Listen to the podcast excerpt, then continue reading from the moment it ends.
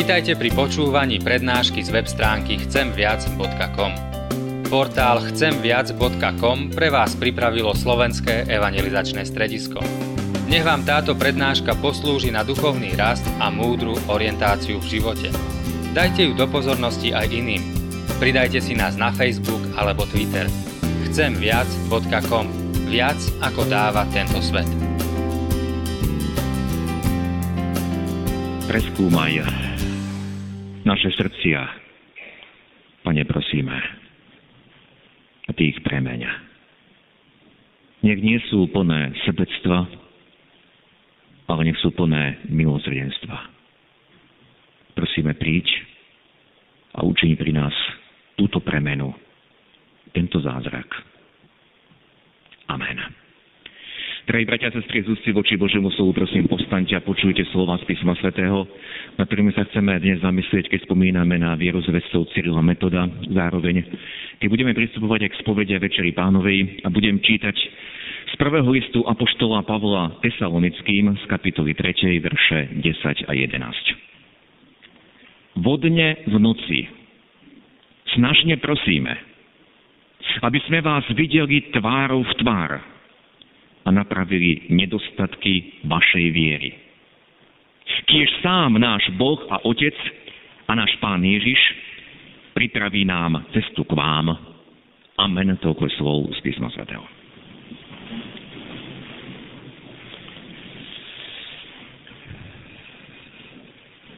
Drahí bratia a sestry, ako sme povedali na úvod služieb Božích, dnešný deň nám pripomína svetkov viery Cyrila a Metoda, ktorí prišli na naše územie, aby našim predkom priniesli zväzť Evanielia. Voláme ich solúnsky bratia. Mesto Solún, to je vlastne Tesalonika, iné pomenovanie pre to isté mesto. A pred chvíľou nám dnes znelo Božie slovo práve z prvého listu Apoštola Pavla, ktorý napísal kresťanom do Tesaloniky. Teda bydlisko, alebo územie, z ktorého prišli Cyril a Metod.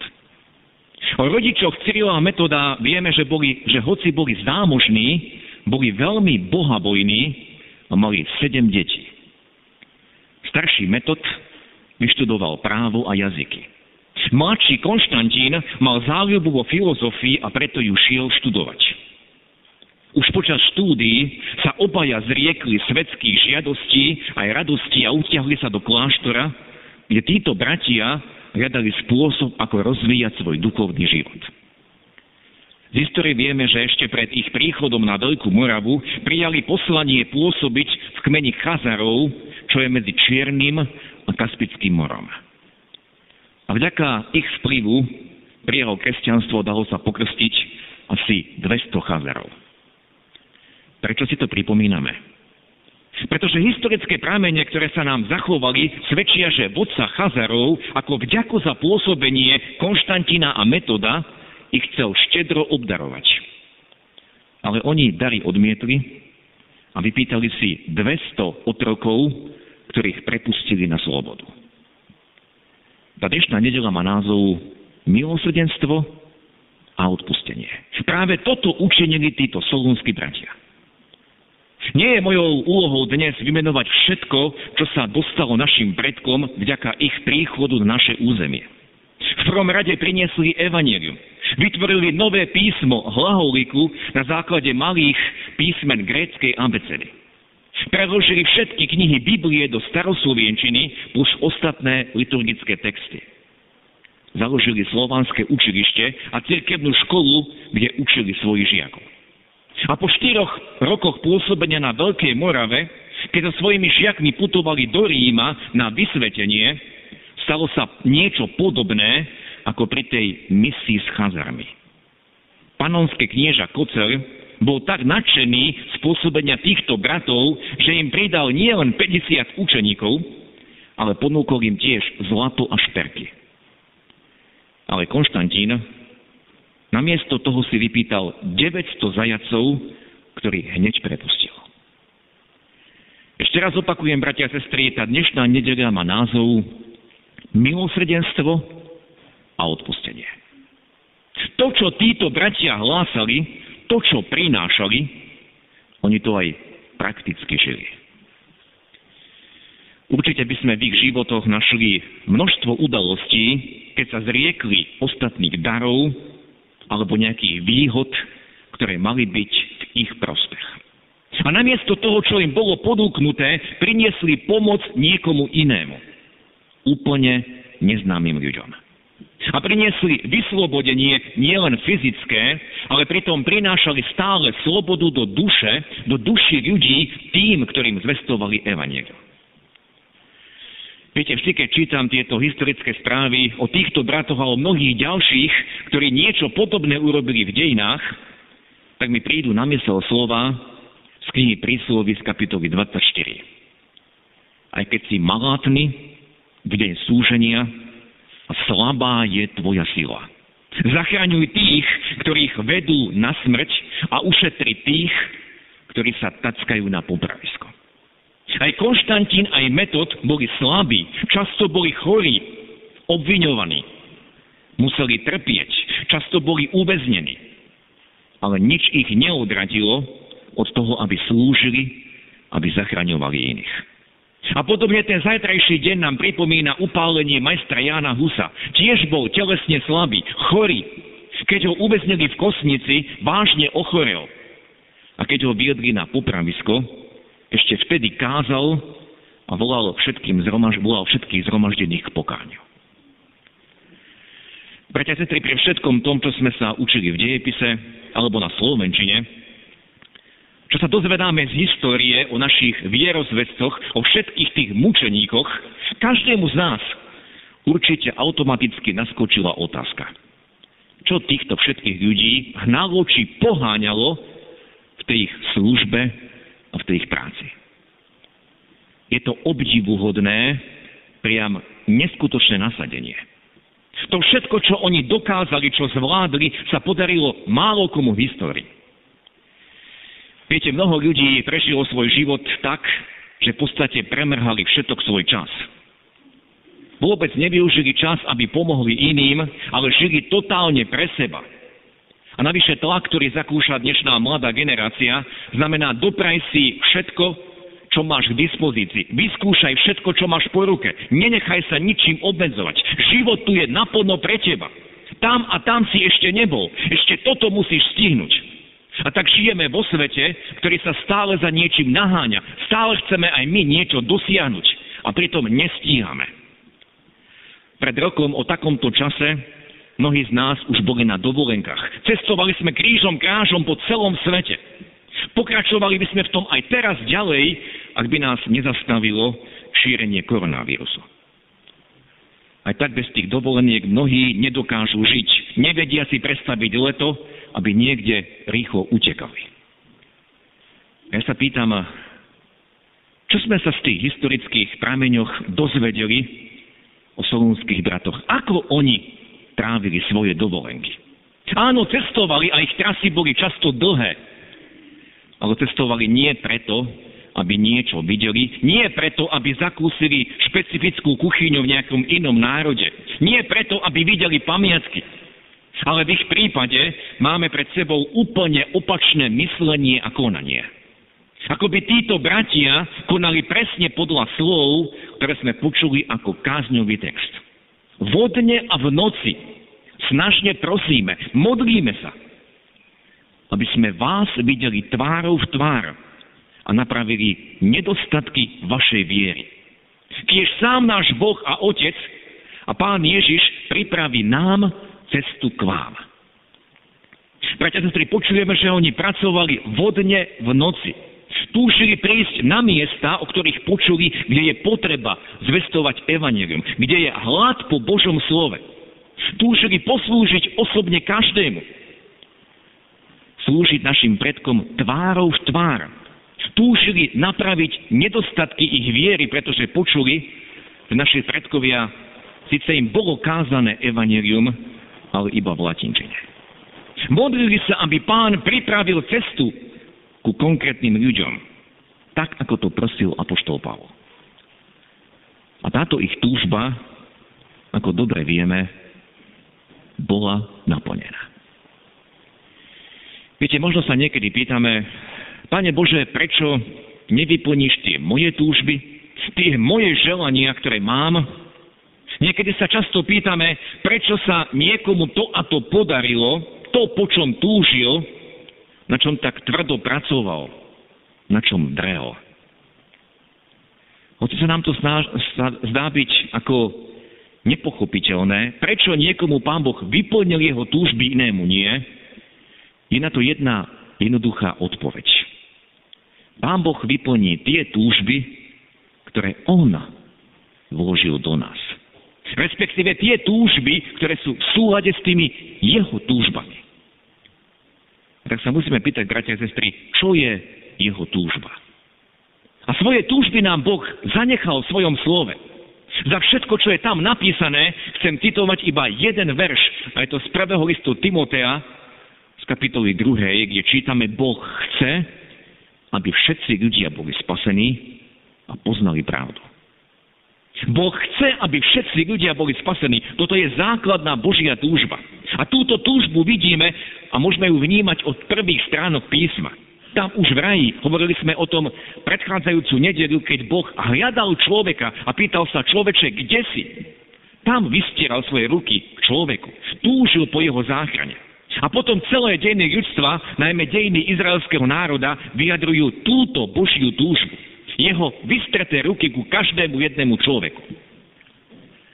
A ja to zopakujem, hoci som to desiatky krát opakoval na tomto mieste. Tie Božie vystreté ruky tá Božia otvorená náruč bola napokon priklincovaná a pribítá na kríž. Preto, aby sme na to nezabudli. Áno, kríž potom zostal prázdny. Ježiš tam neostal vysieť, vstal z mŕtvych.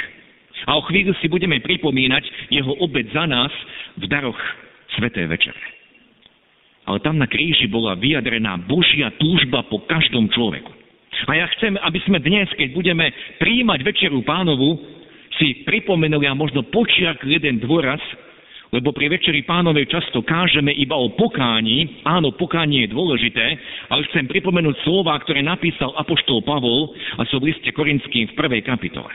Lebo kedykoľvek by ste jedli tento chlieb a pili z kalicha, zvestujete smrť pánovu, dokiaľ nepríde. Áno, aj toto je pánova túžba, aby sme zvestovali, ohlasovali jeho smrť. A to robili solúnsky bratia. Aby sme ohlasovali jeho smrť, kým nepríde. Lebo v jeho smrti a skriesení je naše víťazstvo. V tom je aj naše povolanie od neho. A vždy nám Večera Pánova má pripomínať, máme ohlasovať jeho, jeho smrť. Máme ohlasovať a pripomínať si aj jeho príchod, aby sme na jeho príchod očakávali, aby sme po jeho druhom príchode túžili. A opäť sa musíme pýtať, je to aj moja túžba? Je to aj moje očakávanie, pane, príď, nech príde už tvoje kráľovstvo, ako si to ty slúbil. A či chceme alebo nie, ak sme úprimní, tak musíme vnímať, že nás Boh aj dnes vedie do pokánia. Lebo tie Božie túžby nie sú našimi túžbami. Ako, akokoľvek a kdekoľvek otvoríme písmo, na ktorejkoľvek stránke, môžeme tam toto vnímať tie naše túžby sú vzdialené od toho, aké sú Božie túžby. Ako som spomínal, dnešná nedeľa nesie názov milosrdenstvo a odpustenie. A ešte raz chcem pripomenúť slova, ktoré nám dnes zneli z Evangelia Lukáša zo 6. kapitoly ako Evangelium.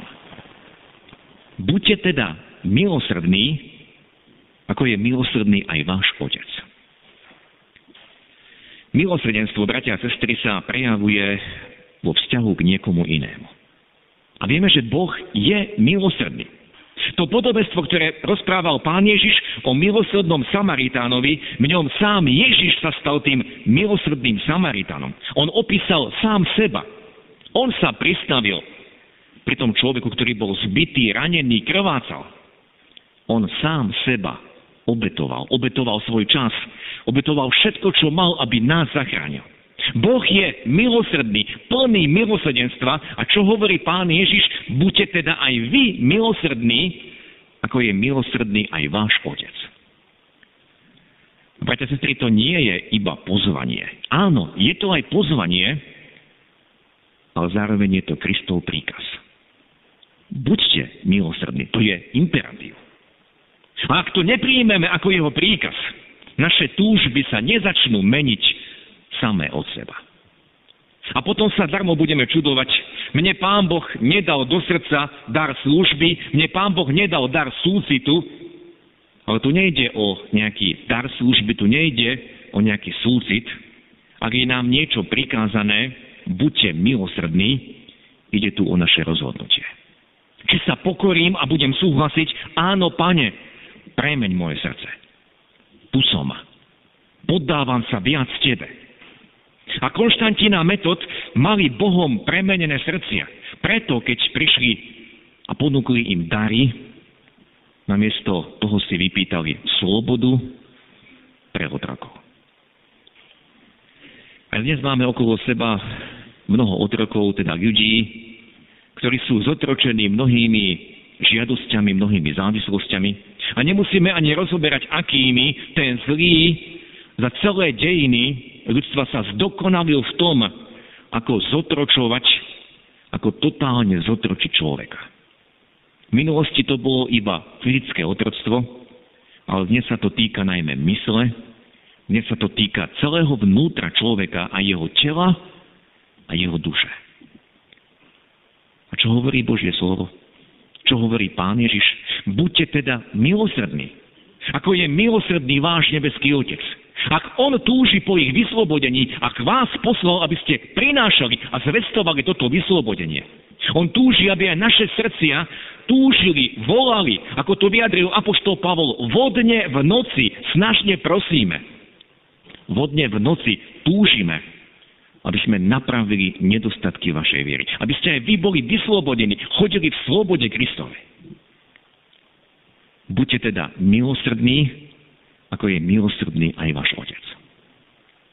A ďalej sme v Evangeliu počuli, dávajte a bude vám dané. Áno, aj toto je veľké pozvanie a veľká výzva, ale zároveň, bratia sestry, ako som povedal pri tom, buďte milosrdní, je to aj pánov príkaz. Dávajte. A naša prírodzenosť nám hovorí, keď dám, budem mať menej. A pán Ježiš hovorí, dávajte a bude vám dané. Potom sme počuli aj o miere, koľko máme dávať mieru dobrú natlačenú, natrasenú, vrchom nasypanú. Doprajte tomu druhému. A očakávajte, že ja vám dám, ja vás poženám. Dávajte a bude vám dané. Viete, keď počujeme o dávaní, tak hneď nám naskočia financie, materiálne statky, povieme si, čo stále tá církev pýta, ale dávať a môžeme, máme dávať a môžeme dávať aj svoj čas, svoju pozornosť niekomu inému. Všetko to je opakom nášho sebeckého zmýšľania. Ježiš nám hovorí túto pravdu, tento príkaz. Dávajte, vyskúšajte ma, dávajte a bude vám dané. Pre solonských bratov ani tieto Ježišové slova neboli iba teóriou. A keď som položil otázku, že čo ich hnalo, poháňalo vo všetkej ich práci, možno teraz, bratia a sestry, začíname vnímať to, že mali Bohom premenené, obnovené srdce. Nemali ho dokonale. Cyril a Metod neboli dokonalí ľudia. Aj oni mali svoje chyby. Každý z nás má svoje chyby a svoje zlyhania. Ale títo solonskí bratia dovolili Bohu, aby do ich srdc vložil tie jeho túzby. Aby ich srdcia mohli byť takto premenené. Lebo čítali Božie slovo a prosili, Pane, učím to aj pri mne. Premeň moje srdce. Chcem aj ja byť milosredný, chcem aj ja dávať. A preto otázka znie, dovolím aj ja toto Bohu, aby premienial moje srdce? Dovolím Bohu, aby vkladal tie jeho túžby do môjho srdca? Alebo som ja ten, ktorý stále modlitbe diktujem, Pane Bože, toto chcem. Pane Bože, toto urob ešte mojej rodine. toto mi ešte daj, tam by som ešte chcel ísť, toto by som ešte chcel vidieť. My sme sa stali tí, ktorí diktujeme Bohu. Dovolíme, aby On hovoril a premienial naše vnútro. A dnes sme pozvaní, bratia a sestry, pristúpiť k stolu pánovmu. S čím sa postavíme pred Neho? Áno, s pokáním, Pane, odpusť. Zlyhal som. Opäť som Teba zarmučil. Opäť som sa prehrešil voči mojim blízkym. Opäť som nenaplnil Tvoju vôľu. Ale prídeme dnes k Nemu s volaním Pane, tu som.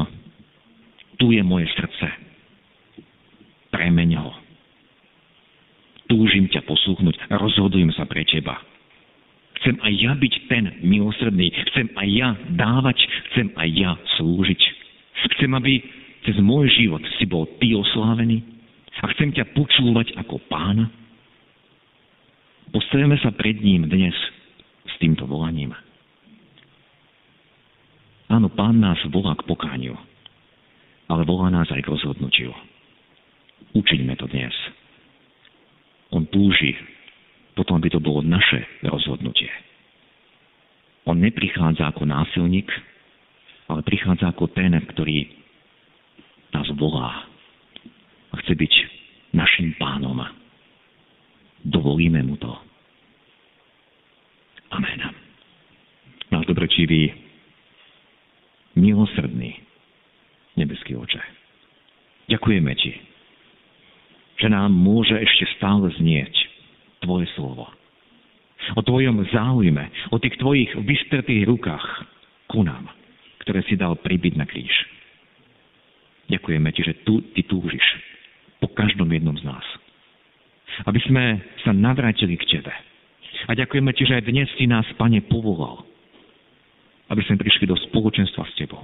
Aby sme počuli Tvoje slovo. A ďakujeme nielen za svetkov viery, Cyrila Metoda, majstra Jana Husa a ďalších, ale ďakujeme Ti, Oče, za Tvojho Syna, ktorý je tým dokonalým príkladom milosrdenstva a toho, že on žil tie Tvoje túžby, keď slúžil tým najposlednejším.